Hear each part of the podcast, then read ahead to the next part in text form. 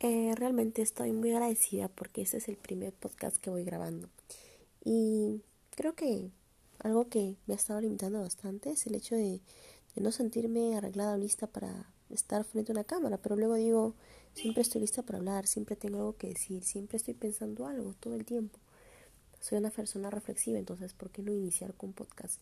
Con podcast que puedan eh, inspirar, puedan ayudar, puedan ayudar a pensar a veces un poco más, un poco fuera de la caja.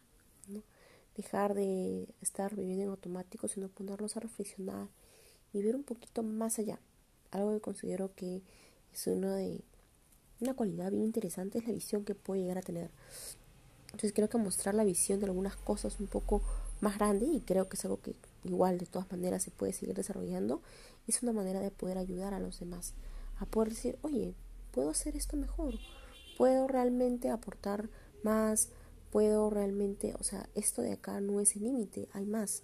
Entonces creo que siempre va a haber alguien que nos pueda inspirar a más, a ver más, a hacer más, ¿no? A hacer y a hacer más.